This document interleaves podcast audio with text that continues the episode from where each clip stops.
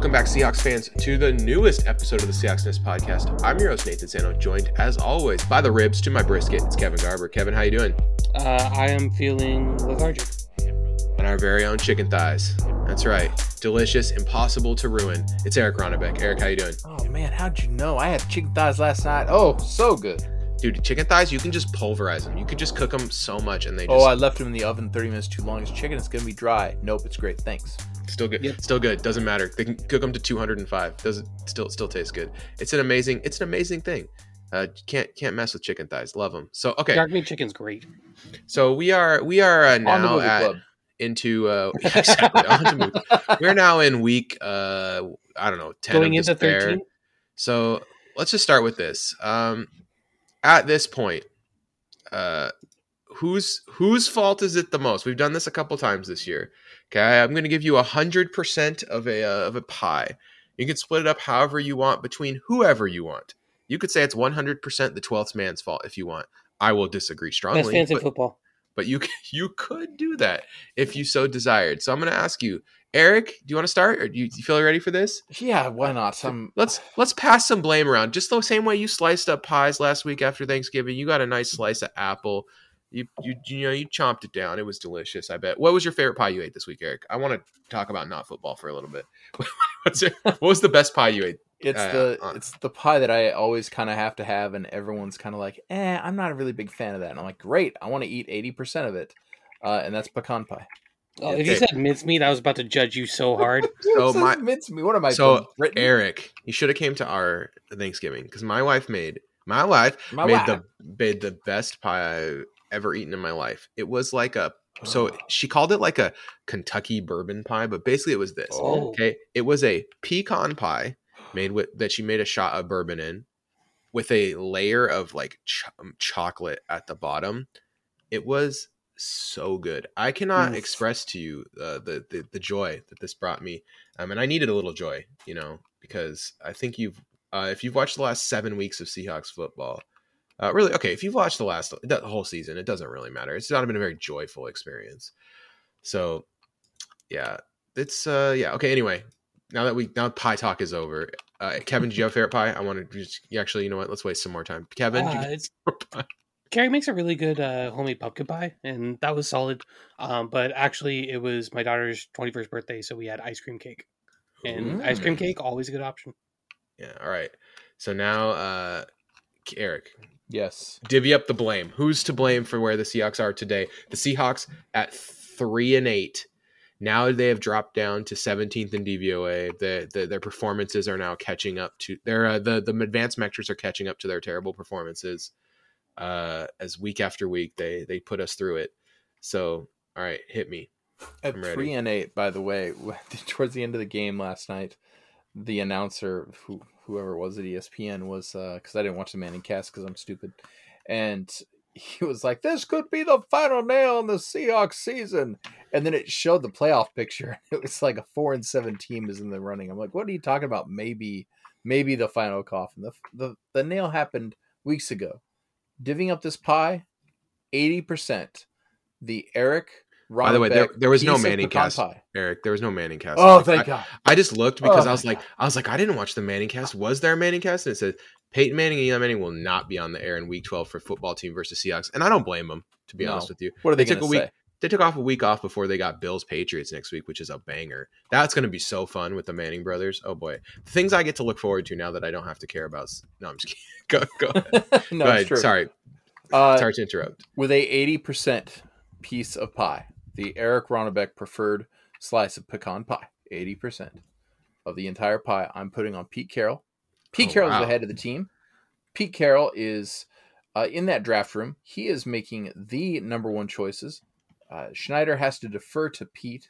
Pete is coaching the team. Pete is hiring his coaches. He is in charge of the defense.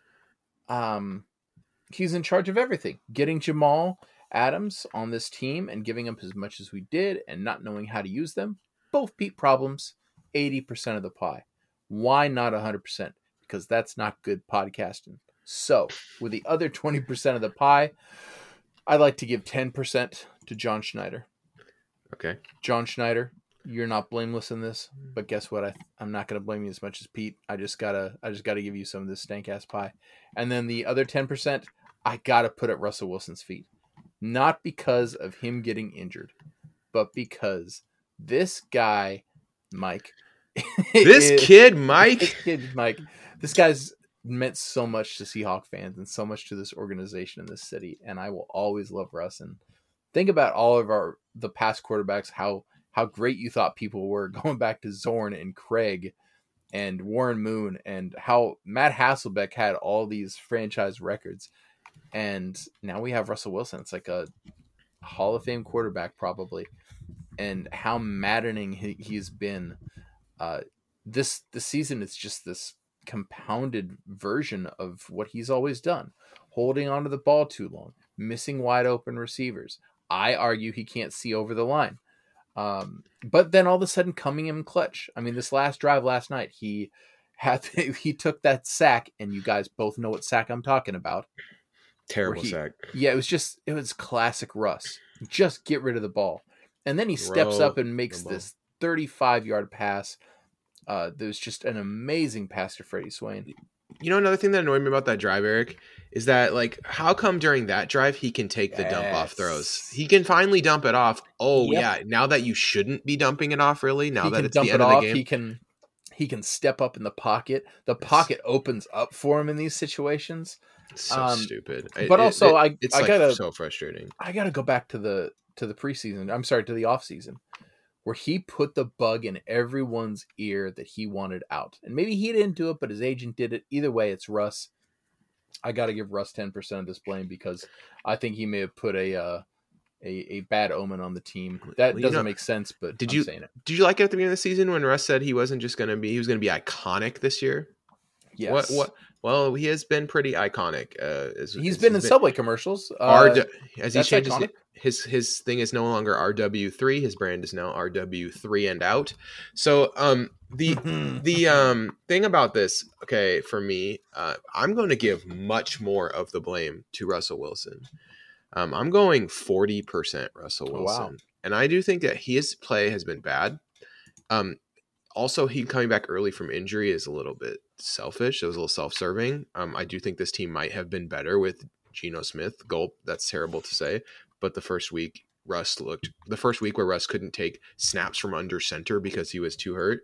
I know that um, people like to often joke that you know hurt Russ is as the is the one of the best quarterbacks in this division, but this injury affected him a lot more than uh, I, I think maybe people are uh, getting credit for. And so, yeah, I'm I'm really str- I really struggle. Like Russ, you know, like you said, it's it's all it, this this this last game was really like a microcosm of all of the worst things about this Seahawks team from the last you know X number of years, right?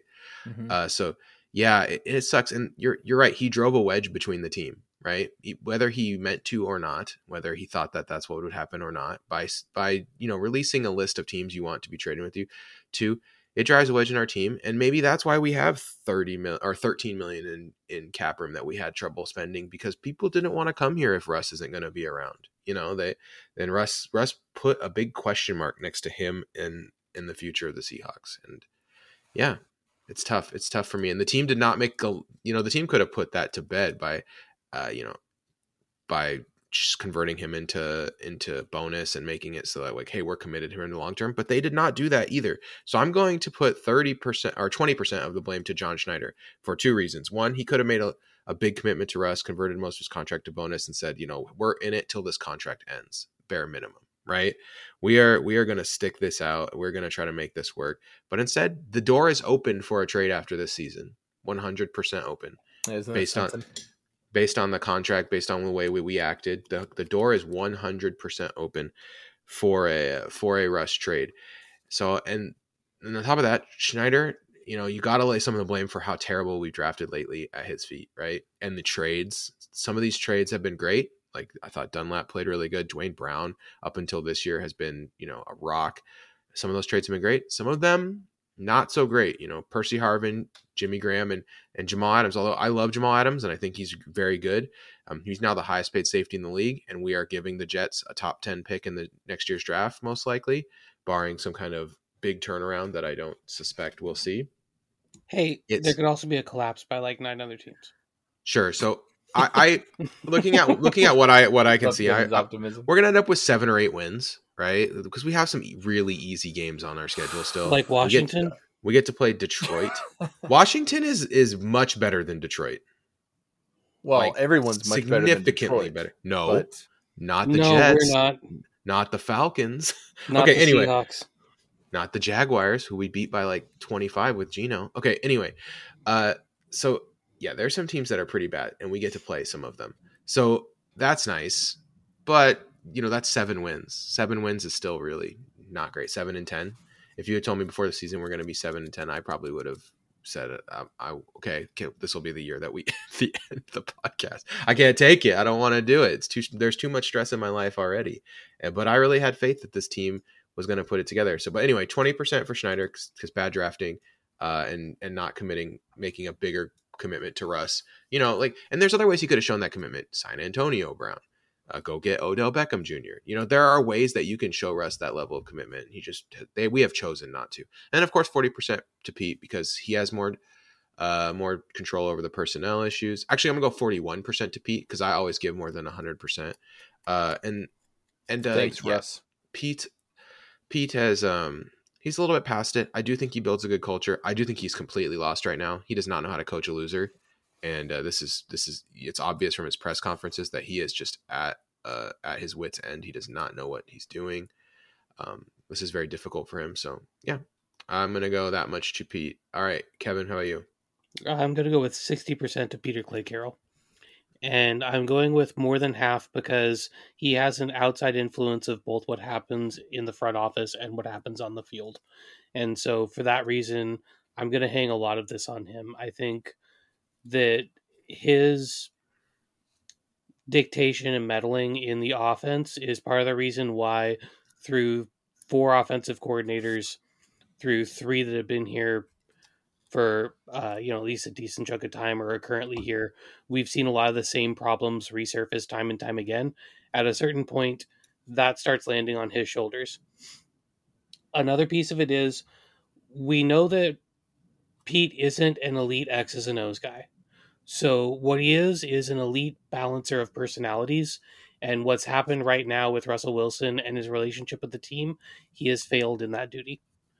And I think that is a big part of why there is a wedge currently.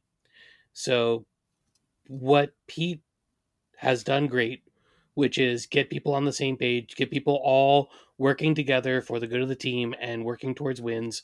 That's something that he's failed to do this season. And so, as far as the on the field product, that's a big issue with what he actually brings to the table. Uh, not to mention our inability to develop a second cornerback for a number of seasons now. The second reason why I haven't hung on him is because of the front office situation. I believe that Pete Carroll's loyalty to Tom Cable is a big part of the reason why we drafted offensive linemen the way we did for quite a while. And we've been trying to play catch up for a few seasons now, and it's really hard to assemble an offensive line without top picks when you need Mhm. offensive tackles. So the fact that we basically did a slow rebuild of a defense while never fully investing in an offense that plays to Russell Wilson's strengths. I think that has a lot to do with the way that Pete wants the roster to be managed. And I think we all know that he has a little bit more of a say in that than John Schneider does. That being said, I'm going to go ahead and hang, I'll go 15% on John because I do think there are things that he could be doing. I do think he could do a better job of convincing Pete to do what would benefit the team the most. And I feel like either he agrees, which is a problem, or he disagrees, but he can't get it working the way that he needs it to, which is a different problem. Either he doesn't have the pull and trust with Pete that he needs to have in order to help reshape the roster, or he's complicit in the draft picks we've been doing in the way we've been building it. And that is an issue. The 13 million in dead cap, the lack of addressing the tackles with uh, players that work out, the first round failures, um, the very slow rolled rebuild of the defense are all big problems, and that hangs on him. But the remaining 25%, that goes to Russ. Because at the end of the day, if Russell Wilson is the elite quarterback that he claims to be, if he's the elite quarterback that he wants to be, if he's the legacy guy that he keeps uh, coming to us and telling us that he is, then, you know, he wouldn't be leading the 29th ranked passing offense on third and fourth down by DVOA. That's iconic, bro. How could you even say that? That's an icon. That's an iconic thing to do. You know, uh, I can actually download a package that turns the icon for my mouse into a flaccid dong. So in that way, it is iconic because really anything can be an icon these days. Man, it is it is tough sledding for this offense. All right, let's get into it. Let's talk about the problems that that play, that plagued the Seahawks this week. Um, so I'm going to start with the defense. This defense spent 41 minutes on the field. Oh, Okay. Bobby Wagner, if you watch his post game press conference, he looks every bit of a guy who just played 41, 41 minutes. that's 41 of football game. 60 for those of you who are in the who are in the wondering. Yeah. Uh, so I, I, I'm two going to say thirds this. of the game. This defense is not bad. They're not great, but they are a good defense. And if you if you break it down, um, so one thing I did is I was like I was interested, like okay, they're on the field all the time. They're we're gonna set an NFL record uh, for most uh, time spent on the field by a defense since the expansion Browns, who were very very bad. They made sure of that with the expansion rules that they were horrible. So I was like, okay, well, how many points are is each team giving up per minute its defense spends on the field? And like, does that make the Seahawks look a little better? And uh, yeah, it sure does. Um, the Seahawks go from you know like a like a middle of the road defense to the third best defense. Basically, this very similar efficiency to the Buffalo Bills. Now, the stat isn't perfect. You know, there's a lot of other stuff going on here, but it is give you an idea that this defense is not bad. This is not a bad defense. This is a good defense uh, that is just getting hung out to dry week after week after week. Um, and it's just it's getting hard to watch. Your boy Al Woods played great this week, Eric. Uh, the set the Mhm. safeties look very good. Adams and Diggs both looked excellent this week. I thought the cornerbacks did an admirable job considering everything that's going on there with the injury to the uh, the budding young superstar uh, Tre Brown and Sidney Jones. I thought played good, and DJ Reed played good. So the good performance from our secondary, where they have what they have Terry McLaurin, they have uh, what's their tight end's name? Jer- uh, Logan Uh, Thomas. I almost said I almost said Jordan Reed, and I was, that Grandpa need Grandpa needs his meds, guys. Uh, but Logan Uh, Thomas is very good, and so yeah, Can you guarantee me he's not sitting on their IR right now? Yeah, I cannot. Jordan Reed. Jordan Reed is so good whenever he actually plays. And then Wagner, like Wagner was is excellent. He's on pace to set an NFL record for tackles. Like this is Jordyn Brooks is in the top five in the NFL for tackles. This is a, a good defense. The pass rush is not great. I wish it could be a little better. pick. They are creating pressure, but they're just not finishing sacks. And like I just you just need to see them convert more of those pressures into sacks. That's that's it. And yeah, Jamal Adams got another pick. Like this is it. This is a good. This is a good football team. We just But- need a complimentary piece to go with Darrell Taylor. Uh, if Dunlap was the Dunlap from last year, but I think he just kind of finished aging, which was something that was always a threat. Yeah, he only got four snaps in this game. I just think, yeah, he's kind of he's kind of done. It, it's it's too bad, but we paid him like a guy that's kind of done. So Yep. maybe, we- maybe we knew. Same with Duane, like we've been saying with Duane, like the team maybe kind of knew that the, the time was coming to an end. With Dunlap, Which is why we didn't do anything to address their positions. Oh wait, Correct. Yeah, sorry, we're, we were done with the signing blame part. Never mind. that's Oh, that's the du- that is the dumb part. Yes, exactly. Like that's John Schneider, Pete Carroll, man. Those guys needed to. They they knew. Okay, Who thought? So- who knew that players in their mid to late thirties Oh. declined? Darrell Taylor was our first. Darrell Taylor was our first round draft pick this year, Kevin. Okay, now I'm doing a Pete Carroll impression. All right, so the defense is good. You guys have I who couldn't stood tell because you didn't walk off halfway through the quote. Who who stood out for you guys on defense? Let's start with Kevin. Kevin, who stood out for you on defense this week? All right, so uh, this week on defense, um, one of the guys that stood out for me was Darrell Taylor. Uh, he again got a lot of pressure. Some of and he did get a sack. Some of the plays that he made were called back due to penalties, um, but he continues to be kind of our standout guy when it comes to getting to the quarterback. Um, I thought him. penal- penalties did not go our way again. woof. Uh, the, the stars Oh. came. The stars came out for the primetime game. It was it was star studded performance. Everyone the- turns out to see the refs. Yeah. Exactly. It's Anyway. the real stars. Yeah. So Darrell Taylor did have a great game, though. I agree. Um, just he's he's just he's a budding young star, right? We're we're seeing. I think he's you know, on the same career path as Frank Clark, right? This is the build up season. Next year will be the explosion. Ten sacks, looks real good. Um, he'll, yes, we do need another compliment. You're right, Kevin. We need another complimentary piece on the other side. Yeah, Cliff 100%. Avril without a Michael Bennett just was not quite the same player. It's the same thing. You, if you have two guys, it's really hard to avoid them. If you have one guy, there are things you can do to mitigate that. and we kind of wasted all of Poona Ford's extremely team friendly contract. So Yep. no, that that kind of sucks because Poona Ford has been consistent and very strong. He's a good, really good football player. Probably will get paid next year. Maybe by us, maybe not. We'll see what happens.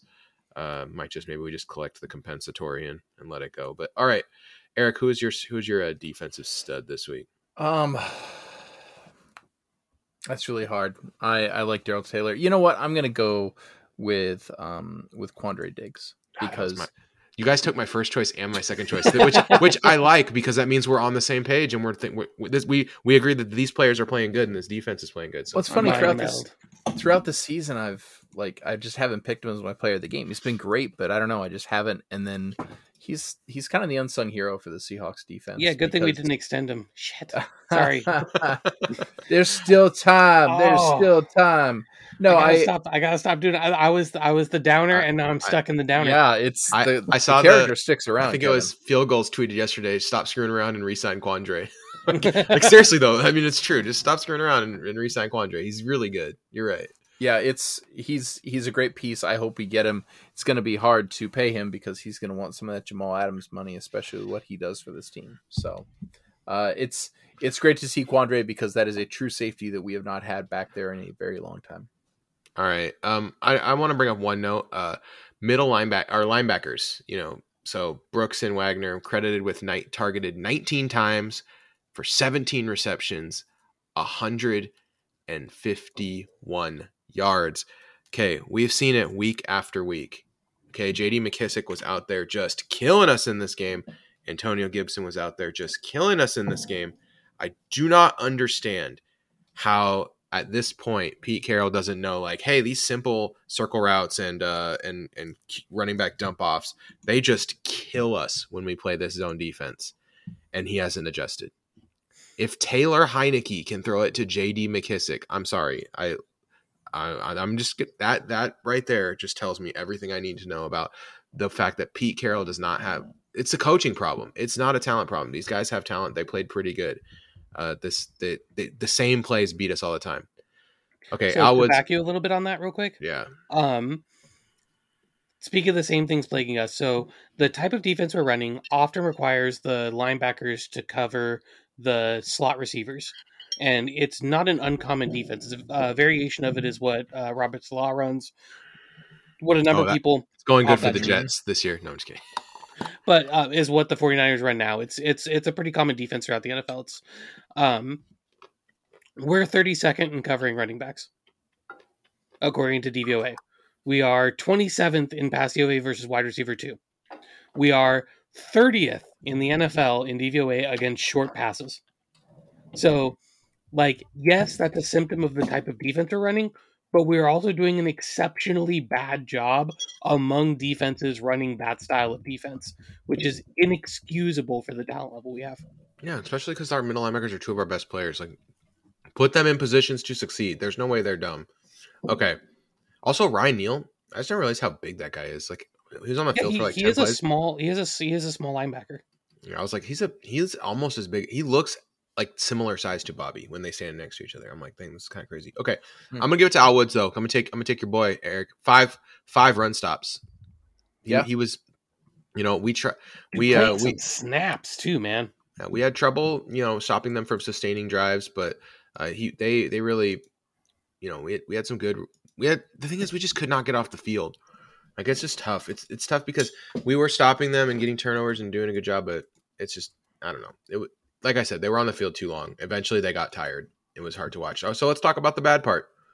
The Seahawks offense. All right, Hmm. where do where do we where should I start? Let's start with rushing. The fourth quarter, like our offense did. Oh, No. Let's start with rushing. 10 designed running back runs in a game. Okay. I, for I- I 18 don't- yards. For 18 yards. Yeah. Um Gross. okay. I I don't love I know a lot of people say like passing's better than running and generally I agree. We should passing is better than running. You should build your offense around passing. But uh you have to be able to run kind of. You know, you can't just you can't just and you, even if you run poorly, you got to do it some. You can't just abandon the run and also just get so be so bad run blocking. I mean, this team run blocking just there was nothing there. And these running backs, boy, we we we were wondering maybe about like why didn't we put a waiver on Phillip Lindsay? Or you know why have we not made phone calls to any of these veterans that are getting run out there now by like Baltimore or um, Tennessee? These these veterans that are around just like guys just like Wayne Gallman just hanging out you know and then they they get signed and they can get four yards of carry. Why don't we have any of those guys and um at this point it's because Pete it's Pete Carroll and uh and John Schneider being stubborn or something because we have cap room there's Maybe no they reason saw our run blocking and just didn't want to come here. I, that's the thing. Phillip Lindsay, we could have just claimed him on waivers. He didn't have a choice. He would have had to come here. You know, they could, they just they could just say, "Hey, you're on our team now." You Hey, know, we guy could have Show got him. up In, the easy way or the hard way. we could have said that to him. We picked him up too. That would have been great. Well, here's the thing about Phillip Lindsay is okay, he's he's 27 years old and his career average is five yards a carry. Like there's there's no way that this guy is worse than than what we're doing. Yeah, Right he now, cannot guys- pass block and he cannot catch, but who cares? Who cares? The ball off to him. We need a guy who can just with juice in his legs who can break tackles on first and second down. Like the, And The- his run- version of run blocking or his version of pass blocking is being the play action back. yeah, it's it's just it's tough. And then the pass blocking, man, miserable in this game. Just Kyle these Fuller guys sucks so bad. Postage and Fuller was like a, a void in the middle of the line, just getting destroyed over and over and just making Russ's life more difficult, which obviously is something he could not handle because he was just missing guys that normally he would hit, guys who were wide open. Oh, just he the could not set his feet and could and like put his body into a throw at all. And then because his finger, I think like the, you know, usually he could, in a normal circumstance, I think he makes like those off balance throws, right? Like, wouldn't you guys agree with that? Like, Oh, he yeah. kind of, we can, he can kind of get away with being off balance a little bit. In this game, it was just like clean miss. When, when he was a little off balance, uh, he's missed. The weird thing is, is that when he was pressured in this game, so under pressure, he actually went nine for 14 and averaged 12 yards per attempt, mostly because on the play that he got, the two big plays he got, he was pressured on both of those plays. Uh, not because of anything else. He was routinely pretty mediocre, other than a couple big plays. And yeah, I don't know. I don't know. Is is our offense seems fundamentally broken? Sam Gold made a video about how he thinks it's fundamentally broken, and I tend to agree. And I would just recommend you watch that video, uh, the YouTube video. I recommend Gold you watch out. all of Sam Gold's videos. He puts out really quality content, support It's- people who put out good content. his stuff is his stuff rules but i thought it was really you know instructive on just this offense is not working whether it's is waldron garbage? I don't know. I'm not sure. Is russ just just uh you know stubborn and wants to do it his way? Is is pete maybe imposing some of himself and you know the talk the stuff that matters to pete toxic differential that's big plays. Uh the running running the ball you know that that stuff is that stuff being imposed on our offense? I i don't know. The offense is what i do know the offense is broken and it's not working. That's what that's what I do know right now. And so I don't know. I'm struggling. I'm struggling mentally and and in the, to watch these these games and, and stay engaged. Uh, like last game, I was very tempted to just like turn it off and put on the condensed game film later so I could finish it in 20 minutes. Kind of like ripping off a band aid, you know. Well, they're hard to watch, and you think Is this the part some- where I say I'm going to the Seahawks game on this Sunday? Oh no! Oh no, Kevin! no that that'll be fun. It, going to the game is fun no matter is. what. Plus, uh, plus they have good in stadium beer, and I'll be getting a tat sandwich. So You guys want you guys want to hear a fun uh, Seahawks uh, statistic from the last three weeks since Russ came back? well, Yeah. it's not going to be fun, but sure. Gerald Everett has more targets in the last three weeks than either DK Metcalf or Tyler Lockett. Hey, we're getting him involved. It's about time. Hey, Oh, everyone was no. saying we need to target the tight end more. Yeah. yeah, but but maybe that Literally. that's bad because okay, right now Tyler Lockett and DK Metcalf are like both around the 40th most targeted receiver in the NFL, behind such you know stalwarts as Hunter Renfrow and stuff like that. These are the kinds of players you can build offenses around, especially DK. And it is embarrassing the way that they fail to get him the ball in any kind of creative way. there's there's no creativity in our in our offense. Watch watch a 49ers game and watch the way they use Debo Samuel. I don't think Debo Samuel is really that good of a wide receiver, but you know what he is good at? He's good at running after he catches the ball. And so they just like figure out ways to get the ball in his hands. Last game, he had zero catches and seven rushes and was very productive. There, DK Metcalf, you can't tell me you can't get the ball in his hands somehow. You can't figure out some way to get the ball in his hands. It's just ridiculous. And you, t- if you get him the ball in space, yeah, I'm sure some defensive backs can be real excited about trying to stop that guy from running him over. It's just it's so frustrating. And I'm, How much of it do you think is Russ's refusal to throw over the middle unless it's the last resort? I mean, that might be part of it. Maybe you maybe you, you don't drop plays like that because Russ just won't take those throws. He won't I- take Because I think we've seen that on film quite a few times, which is one of the frustrations that we have with Russ right now. Is when it comes to that ten to twenty yards downfield, the type of situation where you could totally target DK on a slant route or an in breaking route, but Russ only wants to throw it outside. And when you think about DK's body type and the way that the average person's probably going to defend him, throwing to the outside is really just giving the corner a better chance and making it harder for him to shield the uh, ball from the defender with his body. Like I, I don't feel like that plays into DK's strengths, and I you got to wonder why Russ won't do that. it's Wish wish we could figure that out. it's been If he wants to win, that's one way you could do it. Doesn't make any sense. It's been absolutely brutal. Uh, well, all and right. his depth, the average depth of target for DK was twenty four point three yards. If you are only launching twenty five yards or more downfield on the three targets that you gave him, then you're not really targeting him. You're not really trying to get the ball to him. You're just hucking it deep and hoping he can beat two dudes. Wonderful. I'm just so pumped. All right. Uh here we go, guys. You ready? Who was the offensive superstar in this game? Eric, start us off. Who was the offensive superstar in this game? Wow. Well, I mean, of all the choices that we could make from this amazing. From Amazing. Gerald, you have choices from Gerald Everett to Gerald Everett. Well, here's here's what I don't like about this question because I could say Tyler Lockett because he had he was really there on the first drive. I could say Gerald Mhm. Everett because we actually used him. I don't want to say anyone else. exactly. There's, no, really no one there's, else. there's very like I said, the choices are Tell me, you Gerald take the Everett. first two players. I'll go third. It's the I, dumbest. I actually I actually have a, a third player I wrote down. But here, you know what? I'll give it to Gerald Everett because he ran some underneath routes. I've been wanting underneath routes all season. He uh, didn't pull a Dee Eskridge where he ran out of bounds uh, with no one around him. Uh, I he don't blame took a those hits. wide receiver for that. No, Also, I don't- another I don't blame route a- where it didn't need to be. Yeah, I don't blame Dee Eskridge for you know being five foot ten and ninety pounds, or maybe I do. So uh, yeah, I'll, Gerald Everett, player of the game. All right, I'm gonna give it up for the offensive tackles, Duane Brown and Brandon Shell, because as the as the pocket was collapsing from the middle, they were doing okay. so so good job by good job by you boys. Uh, Brandon Shell's big and Duane Brown they they combined they only had one pressure combined. They did a good job uh, on the uh, on the outside, com- especially comparative to what was happening on the inside of the line where they gave up 13 pressures combined. Well, 14 if you include the one that the halfback should have blocked, you know. Okay. Anyway, all right. Oh, go ahead, Kevin. All right, then if we're going to keep it up that way, then I will give it to Lockett, who was the consummate deep threat in this game. Unfortunately, Russ will only throw to two deep threats and won't use anyone in the intermediate area, so we didn't have the rest of our offense. But if this was the game that Lockett turned in every single week, that would be enough from our number two receiver. I agree. All right. So, yeah, that, that those are basically all the players that played good. I think everyone else is kind of on our uh our shit list. Freddie Swain was right. fine. I mean, it's Freddie Swain. Like I don't want Here's the thing. Do you want Freddie Swain on the field for 28 snaps a game? Like that's the problem.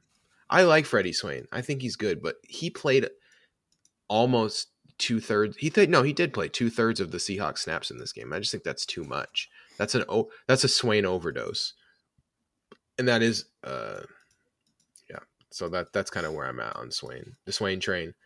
He's good though. 31 snaps, uh, 27 on passing plays uh, out of 47. So okay.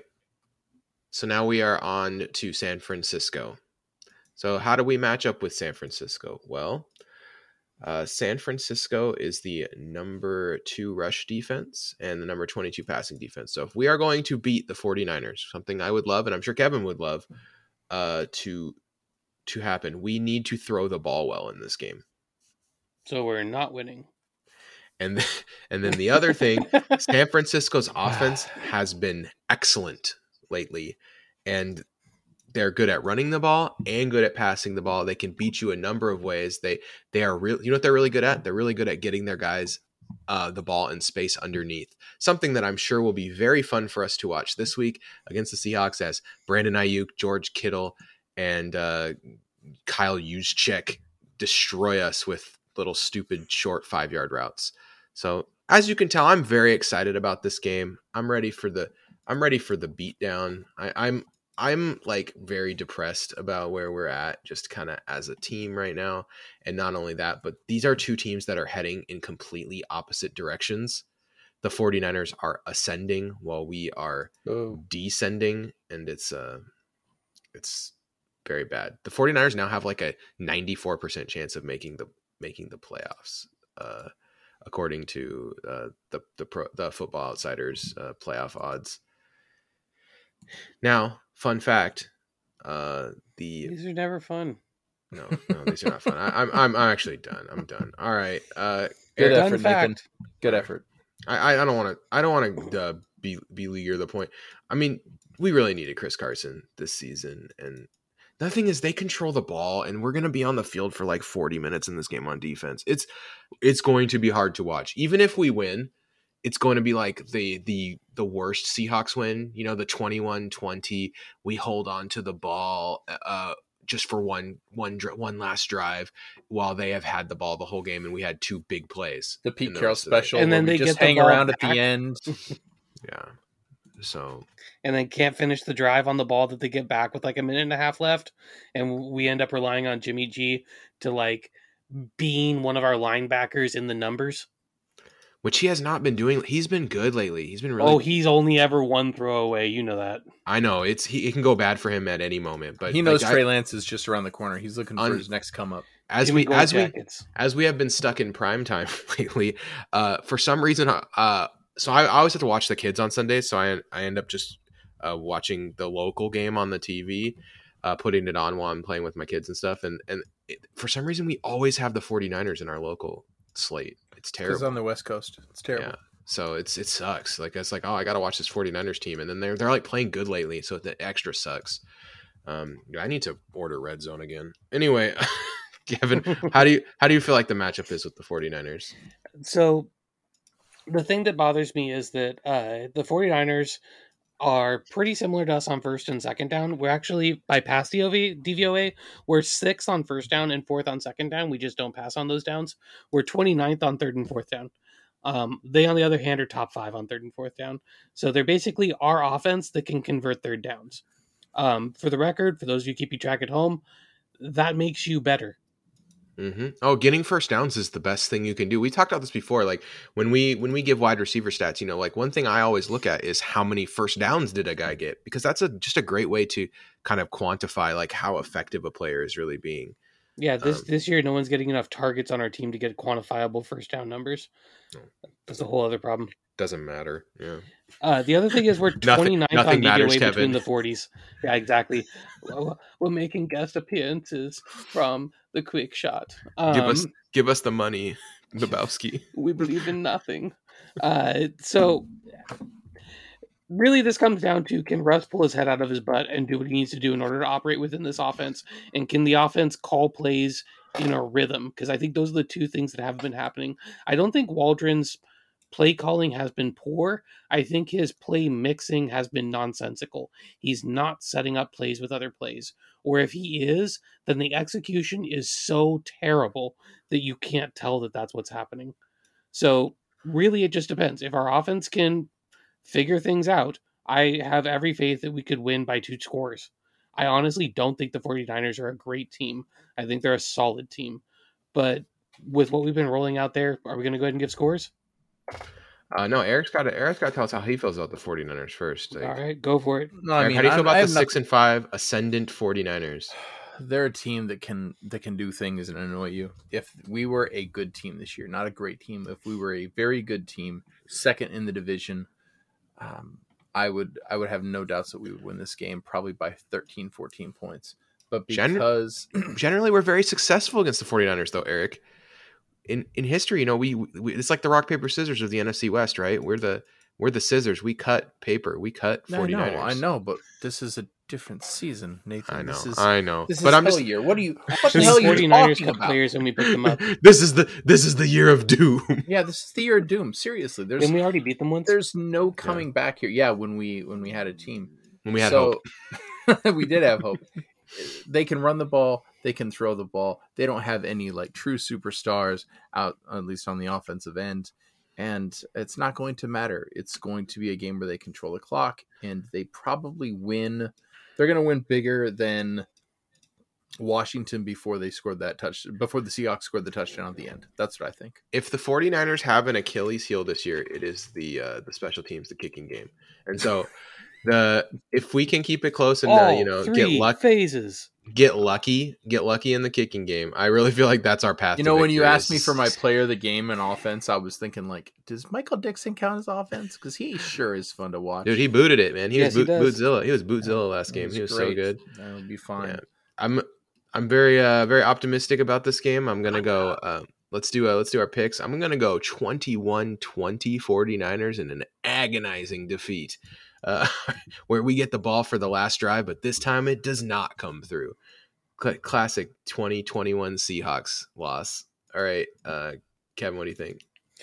30 to 13 San Francisco. Yuck. Very possible. I could totally see it. Eric, what do you Uh, think? it's going to be an offensive explosion for the Seahawks. They're going to score 17 points, and that will be 32 by the 49ers. Man, this is uh I'm de- I'm uh yeah, I'm sad now. Okay. So there are many ways to support the Seahawks Nest podcast. The best way to do so, head over to only12s.com for as little as click anywhere on the screen for a little dollar 24 a month. You can get uh access to our Patreon podcast already posted for this week. Uh it's, it's silly, it's zany, it's Should we fun. start giving out the Um, crisis line number at the end of this podcast for Uh, for 12? if you want it but no if you need help if you're uh, if you're suffering you're not alone join the discord that's that that's where we're all we're all making memes we're all doing fun stuff it's it's it is a it is group therapy and it's a great time so i thank you to those people who support the pod andy brett greta james carrie lucas ryan timothy tom manuel astro bob casey daniel david philoctimus keith foles jay kieran leon michelle mike and mike richard thomas warwolf brandon and nick everyone who supports the pod, thank you guys. Um, you keep us going. Uh, I like reading names, so add names to that list. Uh, be like, do it all for the Tucci, and uh, join the join the join the squad. Okay, uh, let's go ahead and uh, get into movie club. This week we had the leftovers, uh, so everyone had made a big Thanksgiving dinner. Um, this is we ate a big Thanksgiving dinner, and we are uh, now full. We've got the leftovers. We got the food just hanging out, and so I thought, or Kevin thought, really, Kevin came up with an idea that we should do a Fave Five movies about or involving food. Because what Okay. summarizes our podcast more than movies and food? We're gonna call this the leftovers. So, all right, uh, who wants to start? Um, Uh, why don't you I'm- start? okay, I'm gonna think a little strategically, which is that I th- I want three movies in, and I think I can build strong arguments for my other two movies that I want in, and I think this one would be really hard to get in because I don't think either of you have seen it. But I really like this movie, and so I'm gonna go kind of off grid. I'm gonna get in Kevin's lane, which is I'm gonna I do a exactly foreign. gonna I'm gonna do a foreign Ooh. film, Ooh, uh, and I'm going to put Raw into the Fave Five. This movie is visceral. It is visual. It is um, there is a, Weird. there there is a physicality to this movie that is just uh, unsettling. It is so good. Um, uh, I don't know, like so when I was in high school, I took like a course where you dissected animals. That was basically the whole course. It's called anatomy and physiology, and you just basically dissected stuff the whole year.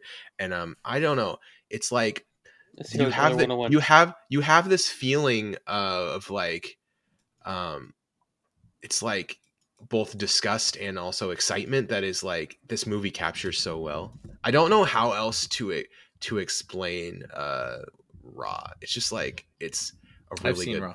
it's a really good movie. Uh, do you like it do you like raw eric Yeah, I enjoyed it. yeah it's, Uh, i who's think the it's director on that? it's uh, Julia Dur- Ducournau, and it's French. Uh, Okay. She was she was a first time director in this movie, and it, the shots that in, that are in this movie are incredible for a first time director. Like you're gonna be like, because you haven't watched this, I don't think, Kevin. It's on your want to watch list. Uh, yeah, I haven't watched it. I've seen uh, clips from it. It's a really interesting looking movie. it's it's um it's on it's on prime video it's free and you you uh there is just a the the shots in this movie are so good and it, it's just yeah it's it's um it's insane it's uh it's cool. I mean the just the description of it's awesome too. She's 16 year old going to vet school. She's a vegetarian. They make her they haze her by making her eat raw meat and her true self emerges. It's just like oh yeah. This is i, I mean it's uh, it's awesome. Okay anyway i'm i'm in for raw. Here we go. Uh go ahead eric. What's your what's your movie? What do you think I? What do you think I was going to say? By the way, I'm, I'm I- curious now. It's the one that I zigged. I zigged when you thought I was going to zag. Uh, you did you more th- than that. I Do mean, you think I was going to say chocolat or something? no, no, no. Come on. If I don't think anyone's saying chocolate. More like more Jiro like- dreams. Of, Jiro dreams of sushi. Uh, know, actually, that's- that's... on my short list. that's on my short list as well. So you better you better stop it right there. Uh, I wanted to keep it away from documentaries, although I'm happy to bring those in.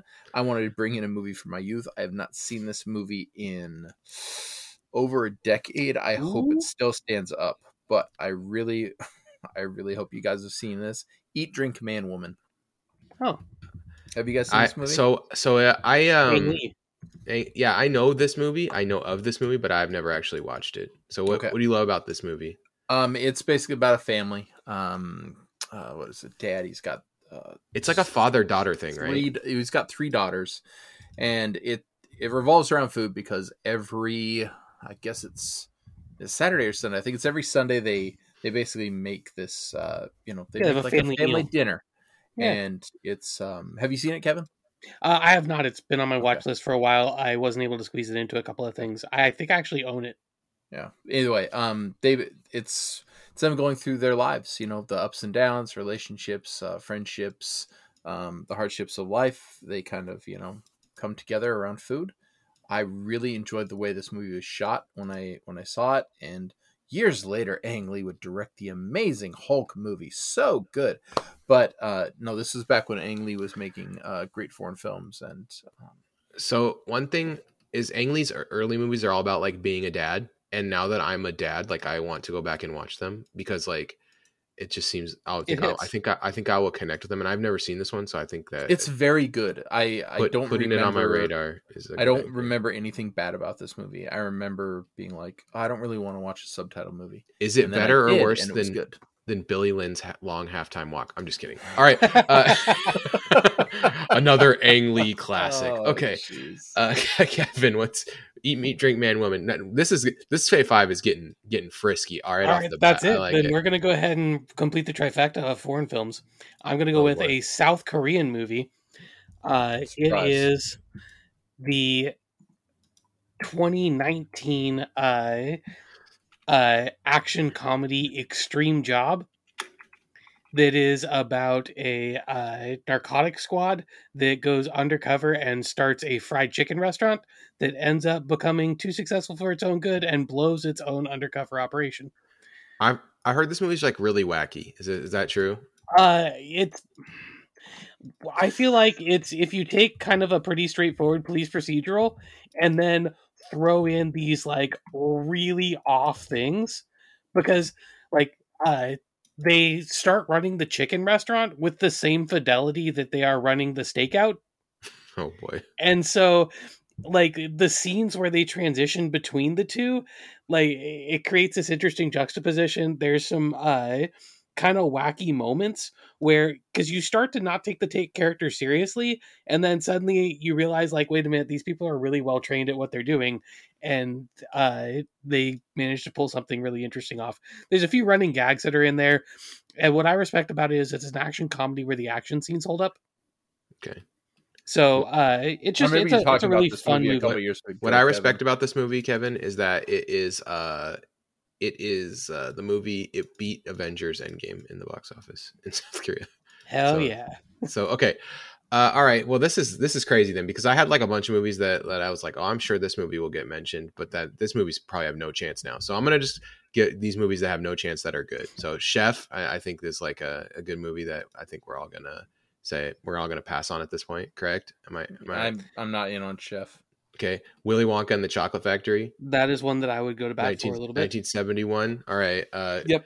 You can you could pitch it. I, I have a feeling that it's gonna it's gonna get kind of pinched right here, but Okay, so Willy Wonka and the Chocolate Factory. First of all, it is um, it is from that era of '70s and '80s movies where it is far darker than a kids movie should be, and all the better for it. Uh, it the songs um, are very fun and memorable, and really, it's just Gene Wilder being amazing for two hours. Okay, so here's my here's my here's my qualms with this movie and why I think we, we should just pass on it. Okay, cheer up, Charlie. Like the, uh, Yeah, the worst worst six minute stretch in any movie, a kids movie. And I literally I watched this movie like hundred times, and I think I fast forwarded that song ninety eight of them. And then uh, I would literally like I'm lazy, and I would get up out of my chair, walk up to the VCR, push the fast forward button, and then sit there and then hit play like when I when I knew it was over because I didn't want to see it. Second thing, uh, Grandpa Joe doesn't go into the fan, so I think that if he went into the fan, I think I would.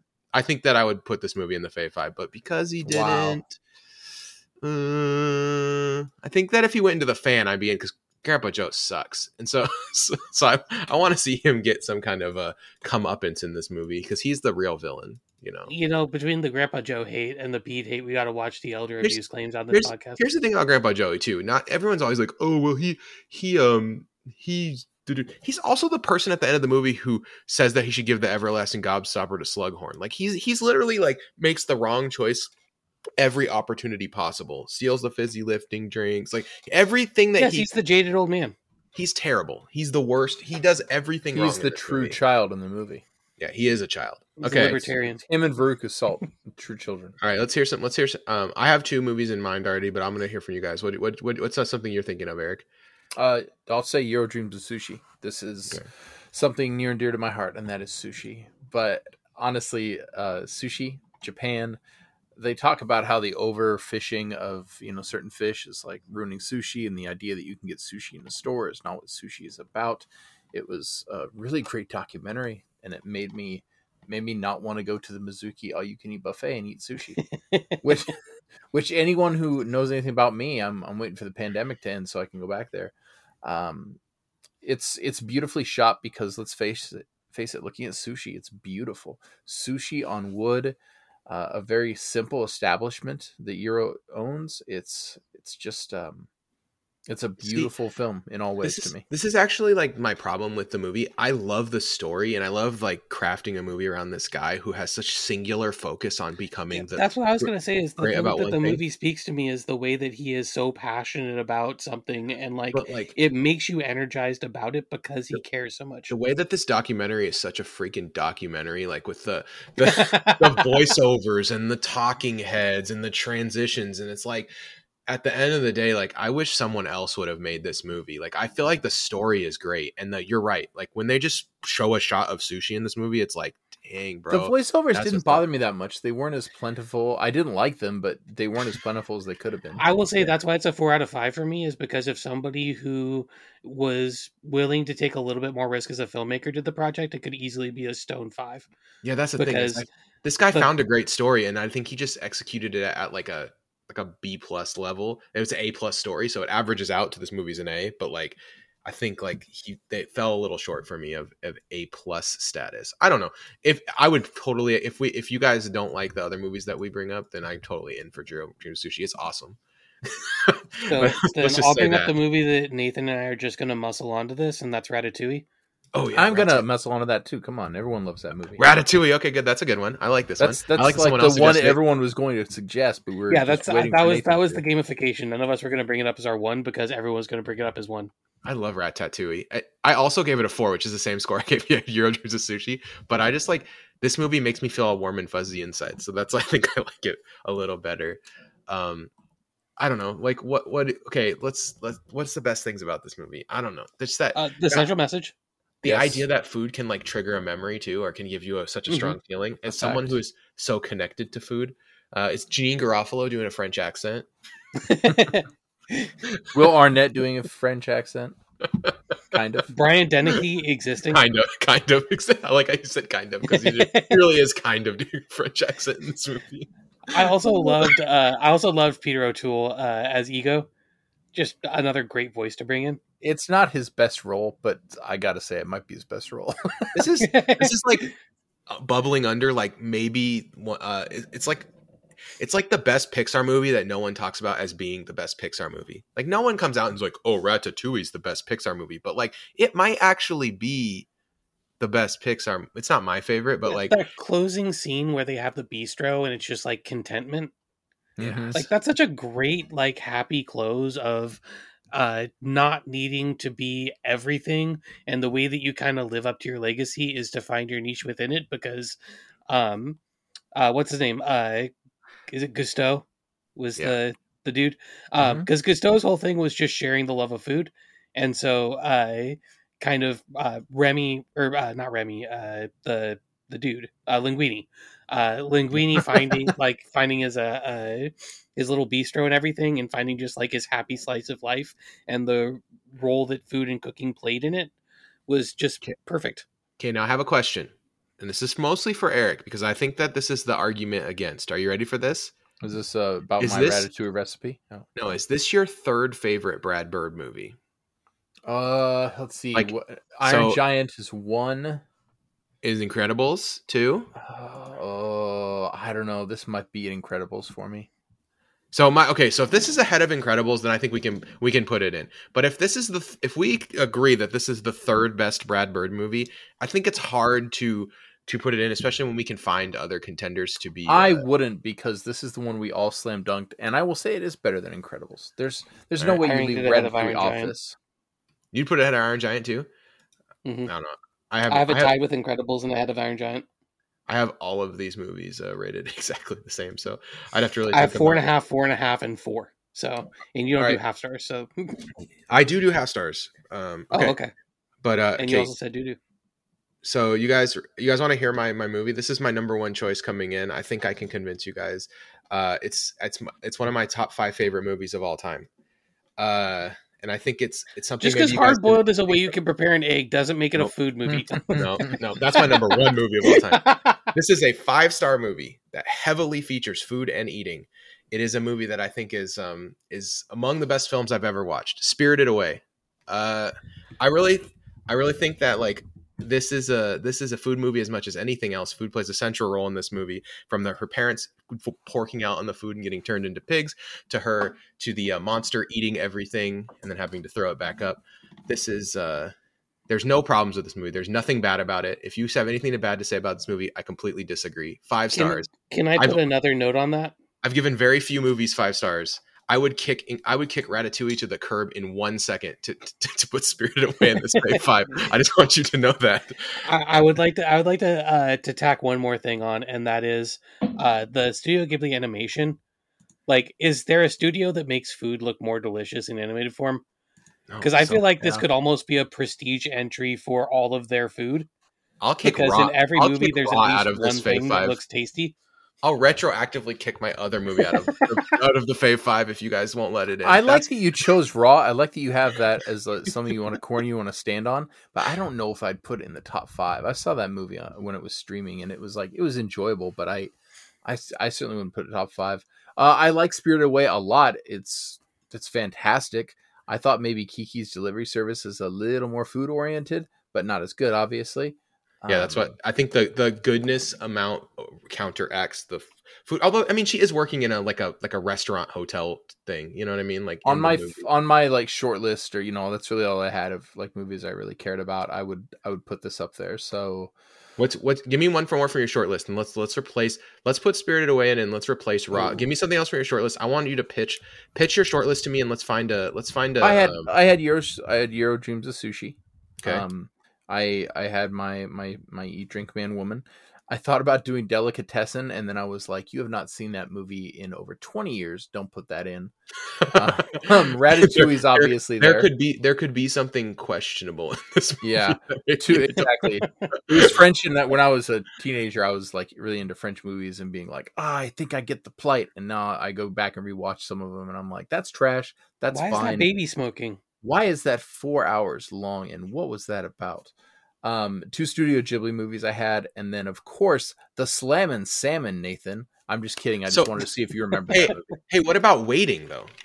Have you Okay. have you I thought about waiting, but I thought for sure that Kevin would crucify me for it because one, no one saw Waiting in theater. Waiting has always been enjoyed by watching it on Comedy Central when you come into the room and you're like, "Wow, Comedy Central's on. What's this movie? This is dumb. I'm going to change the channel, but first I have to do something else." And then you watch that movie and go, "You know, that wasn't so bad." And then three more times you're like, "You know what? That's a that's a good movie." It's and my okay, thing is, I will say, waiting does a great job of capturing working in a restaurant. but it also does a great job of capturing how homophobic people were in 2005.